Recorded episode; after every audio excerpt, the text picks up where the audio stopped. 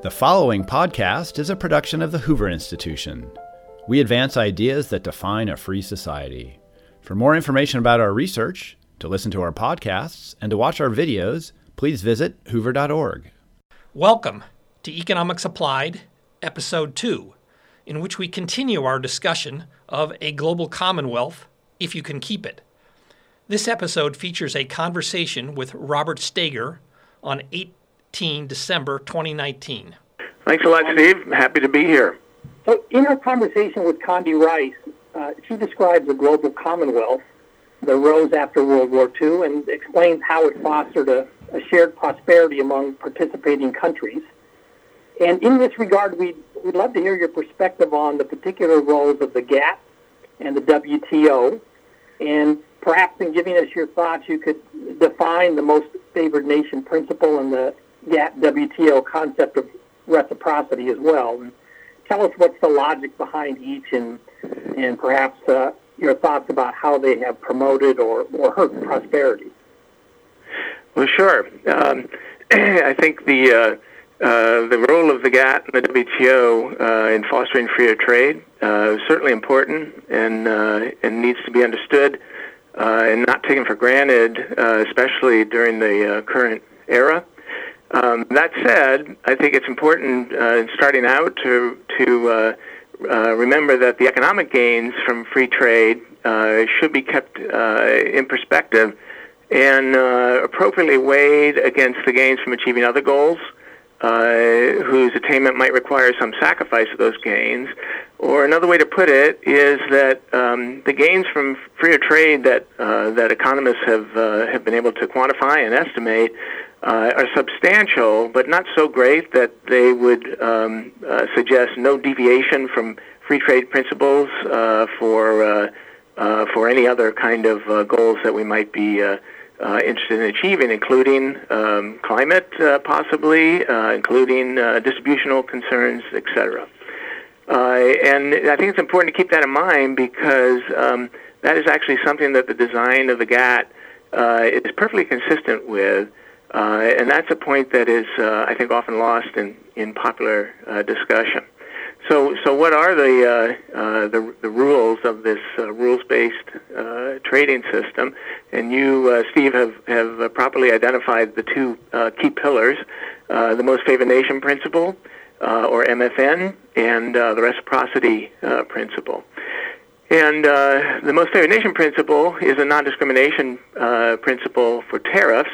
And if I am importing steel from from both you, Steve, and you, Kevin, uh, the MFN principle says that I have to apply the same tariff to imported steel from Steve as I do to imported steel from Kevin. So that's the simple uh, basics of the of the MFN principle. And together with national treatment, uh, which applies to behind the border policies, uh, and says that once Steve and Kevin steel uh, has passed through my customs and is in my domestic market, I have to treat that steel identically to the way I treat steel that is produced in Pennsylvania uh, in terms of taxes, regulatory treatment, and other domestic policies. Well, those two principles, those two policies, the MFN and national treatment, uh, form the uh, the basis of the GATT WTO pillar of non-discriminatory treatment for foreign exporters. And uh, when GATT was created, all member countries uh, committed to concentrating their protective border policies into MFN tariffs. And the idea was these are transparent uh, and relatively easily uh, subject to negotiation policies. And, uh, uh, and so they were a good protective tool for countries if they were going to have protection to use. And then the behind the border policies were left largely unconstrained for GATT members beyond the national treatment commitment that you wouldn't uh, discriminate against uh, imported goods once they were within your market uh, with behind the border measures. And initially, tariffs were left uh, essentially unconstrained beyond the MFN commitment.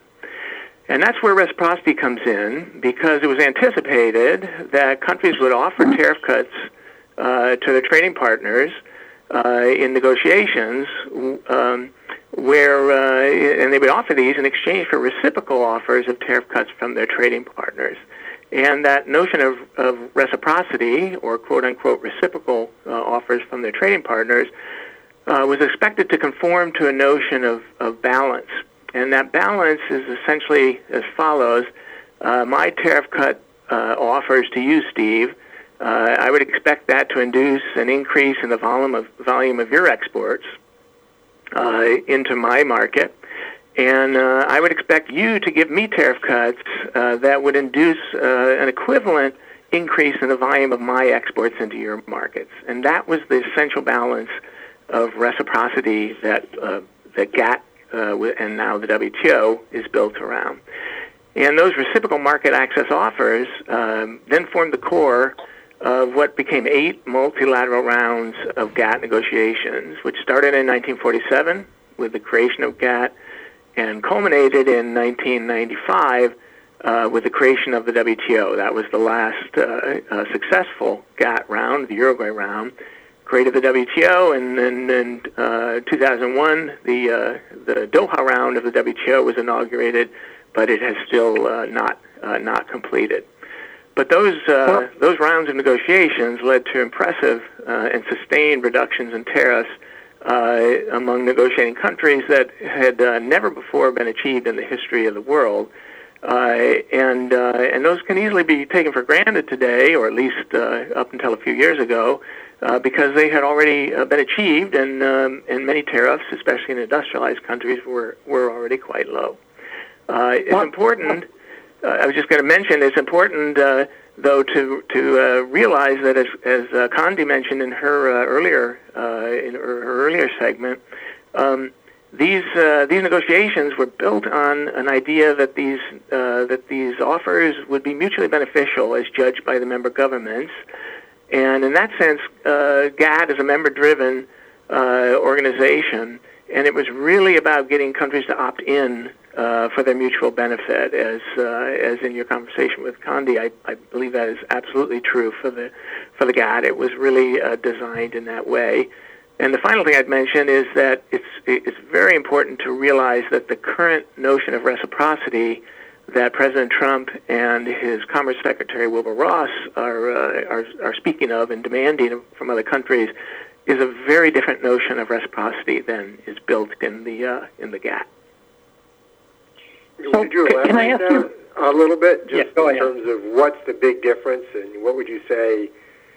In, what, are they both reciprocity, and they just differ in the notion of reciprocity, or what's the what's the key? Yeah. Yes, uh, uh, important, uh, important clarifying question. So uh, the key difference in in the uh, in a in a nutshell is that uh, as Jagdish Bhagwati coined a phrase for the GATT, GATT is built on first difference reciprocity. It is reciprocity of changes in negotiated market access commitments or tariffs uh, that doesn't necessarily t- lead to reciprocity or equality in the levels of uh, market access and tariffs across countries. Uh, what President Trump and uh, Commerce Secretary uh, Ross are suggesting is that countries really should have, uh, or the U.S. should be demanding reciprocity in the levels of tariffs and the levels of market access across countries.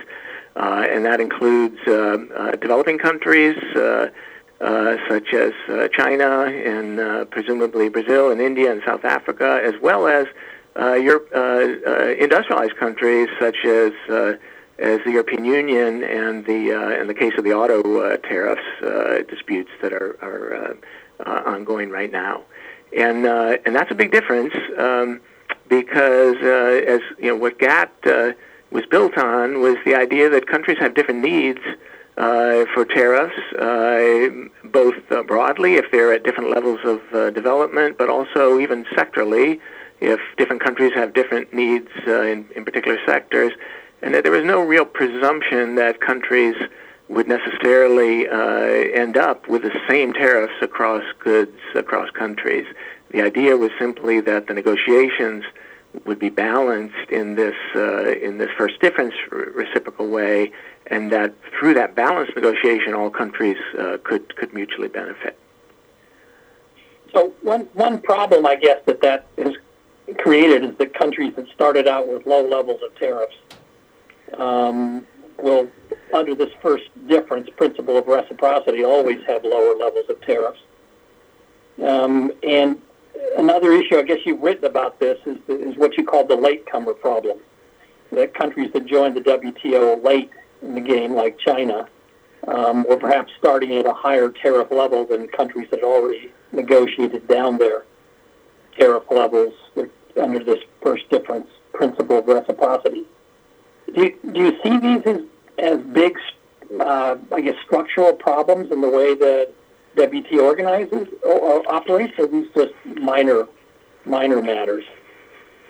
Yes, I uh, I actually think the um, um, these issues are uh, are are important um, and and are, are uh, creating um, uh, significant hurdles for uh, the WTO currently. And uh, and then I think a follow up you know question is: Are they hurdles that are um, in some sense threatening? you know, causing an existential threat to the logic of of the WTO uh, currently. And on that latter question, I, uh, I actually think that, that they are not causing an existential threat, that there are uh, ways of, uh, of dealing with it. But uh, before, we, before we get to that, I think uh, you've hit on an important Uh, element, and that is um, uh, uh, the, the notion of first difference reciprocity and MFN um, might work uh, might work well if uh, countries are all starting uh, possibly together in the same uh, negotiations and maybe even at the same uh, level of tariffs. Although that was, uh, as I mentioned, never never expected and never required for the for the for the process to work. Um, but the the what I've called the latecomer problem I think, arose from a decision made early in the GATT era that developing countries uh, should be exempt from the expectations uh, that they offer reciprocal tariff cuts of their own. Uh, and that was that became known as special and differential treatment in the GATT for developing countries. Uh, and so they were exempt from uh, from you know the expectation they would offer uh, tariff cuts of their own in a reciprocal fashion. And and I think the the latecomer problem arose from from that decision, combined with what I think is a, an interesting um, economic from an economic perspective, an interesting misunderstanding of the basic source of economic benefits from GATT-sponsored uh, negotiated tariff liberalization. And uh, the stated expectation of special and differential treatment uh, was to allow developing countries to share in the gains from the reciprocal MFN tariff bargains that industrialized countries were expected to engage in.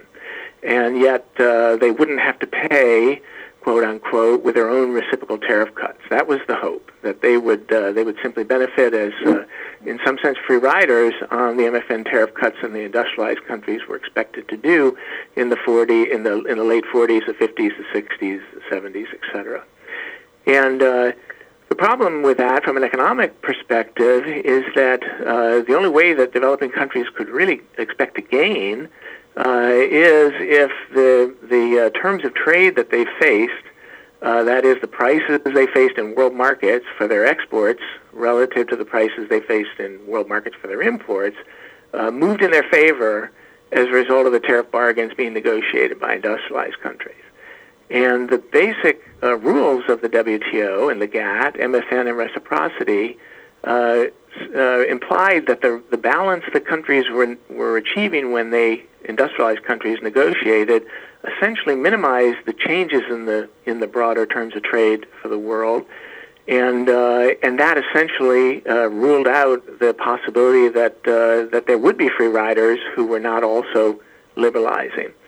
And what that meant in the internal logic of the of the gains from liberalization under the under the GATT negotiations was that well, where were the gains coming from then? It wasn't coming from changes in the terms of trade when a country negotiated tariff cuts uh, with with another industrialized country.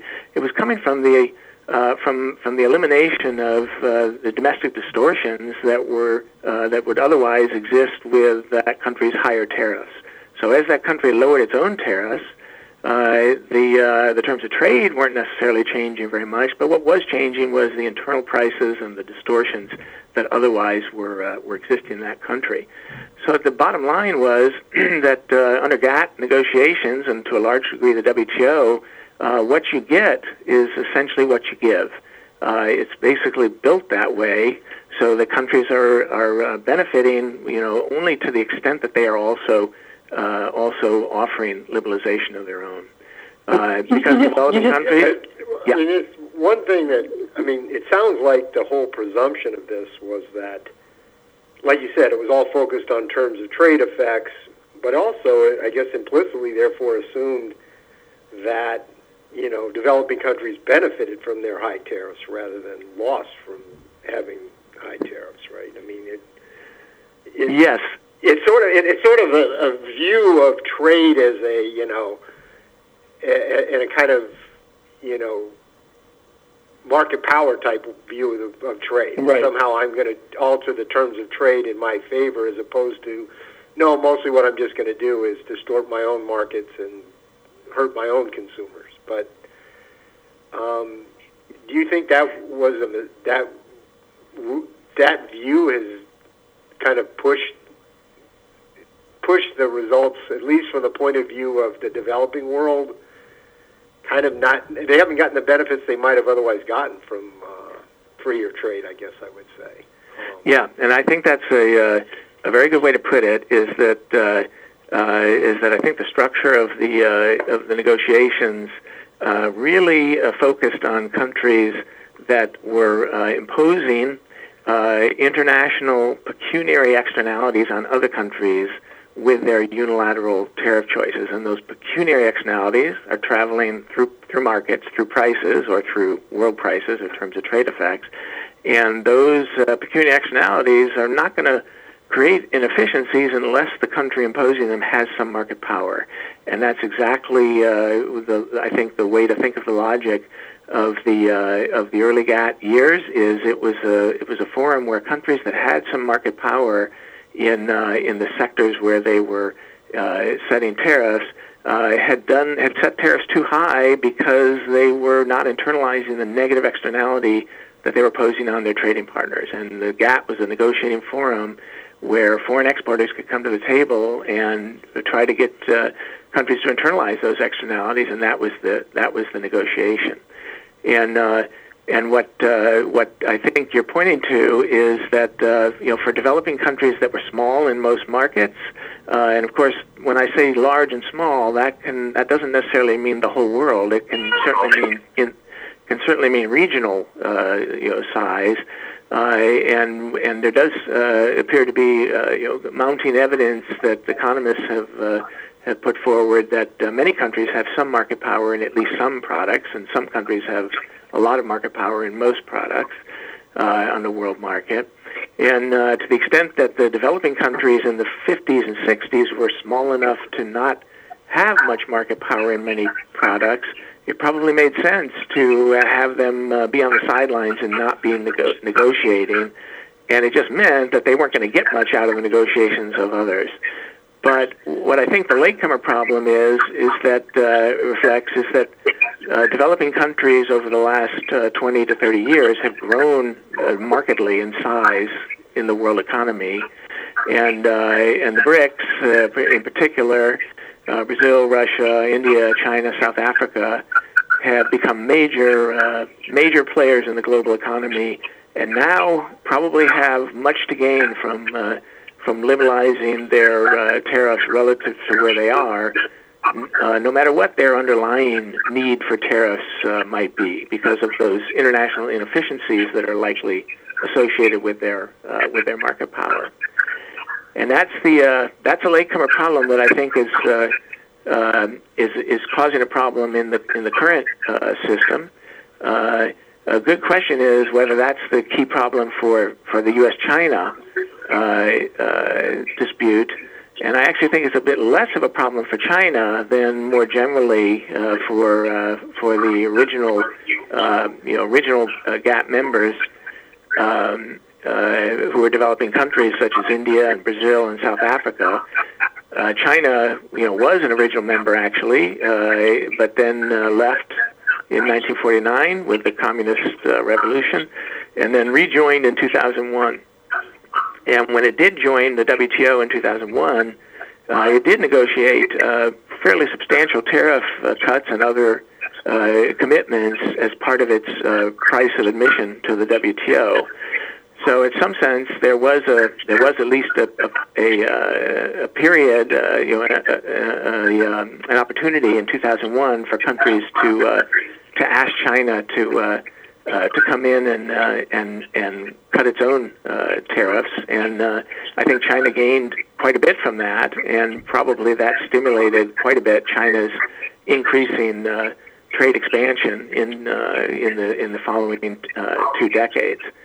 Um, so I think actually the U.S.-China issues are, are are subtly a little bit different than the latecomer problem, although they're they're related. Um, and what I see there, what I see the China uh, issues in, in in regard to the U.S. are largely about uh, uh, expectations that uh, that the U.S. had in 2001 when it negotiated with China about the market access implications of China's commitments. And uh, one, uh, I think it's reasonable to say that uh, that the U.S. expectations that China would move toward a, a market economy uh, to, to the degree that the U.S. expected uh, have not panned out, and those expectations of the reciprocal market access commitments that China was offering to the U.S. have have not panned out either. So I think there is an imbalance uh, between the U.S. and China that uh, you know that that uh, should be uh, should be dealt with. But I just believe strongly that the the way to deal with it is through the through the rules based uh, WTO system rather than uh, uh, the way the current administration is, uh, is is trying to handle it. But Bob, on that point, given that it's been a long time since China joined the WTO and these these concerns, um, which we seem to view as somewhat legitimate about China's market access provisions haven't really been addressed. Do we need to change something uh, fundamental about the WTO if that's the if that's the way to go? And if so, what what reform would you recommend for the WTO? Yeah, I think that's a great uh, a great uh, question, and uh, I I see. Um, I think there are two issues that are currently tied up in the U.S.-China dispute on uh, market access, as well as other issues uh, that are uh, that are that are broader and and quite complicated. And and some of those issues, of course, are, are security related and, and military related. Some of those issues are uh, technology um, uh, technology transfer. But if we focus just on the uh, on the market access issues, which are kind of the traditional bread and butter of the of the of the uh, GATT and, and the WTO, uh, I think there are two two market access issues that have become conflated in the uh, uh, in the current dispute. One that is uh, principally between the U.S. and China, and the other that is more uh, between the U.S. and uh, and a more broad membership of the uh, of the WTO. And the one that is between U.S. and China, I think, is the is the question of did um, uh, from the negotiations that the U.S. and China uh, engaged in in 2001 when China joined the WTO. Uh, did uh, did the, the balance of uh, reciprocity that both countries uh, expected in in 2001 has it panned out? And I think it's reasonable to say that that um, the, the, the Chinese market access commitments that were made in 2001 have not led to the kind of uh, increase in market access for U.S. exporters that uh, was could have been reasonably expected. And when that's the case, uh, there is a, a GATT WTO path toward dealing with exactly that contingency, because that was anticipated that that might happen in the in these negotiations back in when GATT was created and it was uh, renewed, that anticipation was renewed in the WTO uh, creation. And, uh, and there's a path by which countries can, uh, uh, can rebalance their negotiation, their negotiated outcomes if the, if the balance that they expected does not uh, pan out. And I think that is something that, that the U.S. and China could be engaging through the WTO rules although those rules are, are somewhat difficult and, and clearly you know could use some revamping, especially in a case as big as U.S.-China, where we've got uh, you know the two largest traders in the world uh, having this this issue. Uh, so I think there are some some uh, some ways of, uh, of uh, revamping the, the, rules of the WTO in this regard, but I think fundamentally the rules that are there are, uh, are well equipped to handle this issue. The second issue is, uh, is, is less about the balance of market access commitments that both countries made in 2001 and more about the, the depth of tariff cuts that the U.S. agreed to uh, in 1995, which is the last multilateral negotiation uh, that the U.S. engaged in, the Uruguay round of, of GATT, which created the WTO. And I think it's fair to say that in 1995, when the U.S. made its commitments to its uh, existing tariff level, um, it was very difficult to anticipate the rise of the BRICS and the uh, and the amount of uh, trade pressures that would be uh, faced by the U.S. and other industrialized countries over the next uh, two decades. And, uh, and that's a question of, uh, of not, not balance so much as depth. Uh, even if, even if, uh, if the U.S. had found that it was getting reciprocal export access into other countries in the same way that it had you know, given access to its own markets, there's still the question of can it handle the the trade pressures that it is allowing into its its markets. And this is where the um, you know the logic of, of free trade is where it's really important to realize that the logic of free trade is not what the GATT bargain and the WTO uh, institution are built on. They are built on negotiations uh, to internalize these uh, negative externalities, and whether it leads you to free trade or just to freer trade is uh, it's really up to each country and each country's uh, you know uh, decisions about how to trade off aggregate GDP uh, increases versus distributional issues versus other uh, other goals such as tariff revenue, even for developing countries with, with tariffs. And that's where there's a second route that the WTO and GATT before it has to allow countries to rethink their level of commitments if they so choose. Uh, and it's a renegotiation route that is uh, very available to countries. And I think that is something that uh, the, the U.S. could selectively decide to use, as well as other industrialized countries, if it felt that there were certain sectors where uh, it needs to have a, a higher level of protection in order to achieve its particular goals. And of course, as economists, we know that tariffs are never the first best uh, instrument for achieving uh, any goal, uh, other than possibly the optimal tariff argument, which is inefficient from a from a world perspective.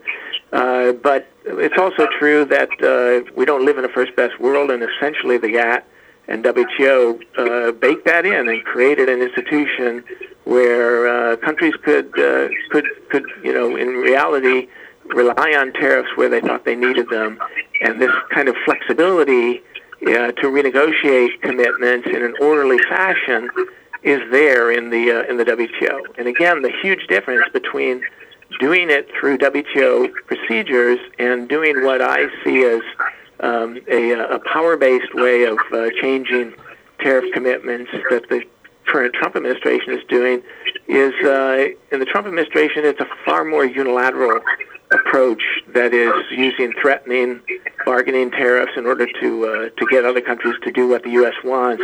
It's not an opt-in. Uh, it's not an opt-in procedure at all. It's a uh, it's a very much a forceful procedure that is uh, completely against the rules-based system that uh, that the WTO is is, is really the. Yeah, the, uh, I mean, Bob, can I try just to put this in a way and see if you agree with this? That, yeah.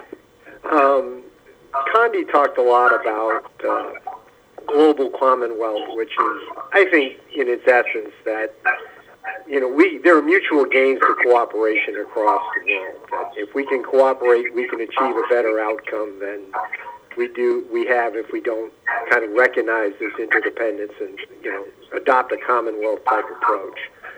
And I think that word means something. That you know, it's, it's about you know, you know, a commonwealth where there, there's a joint gain here. Now, it seems to me what you're saying is look, there's a fundamental thing in economics, which is even if we don't want to go to free trade, in general, cooperation across countries can generate mutual gains by moving in the direction of freer trade, since unilateral incentives generally leave some gains to trade on the table. That is, if I just do things with my own in a non-cooperative way, I'm going to start from a situation where there's mutual gains to moving toward freer trade, even if not to free trade. And, and GATT and WTO kind of recognized that as kind of a broad principle that would exist even if we're not, for various reasons, going to end up or even desire to get to free trade. Is that is that a fair way to think about it and to link it back to Condi's?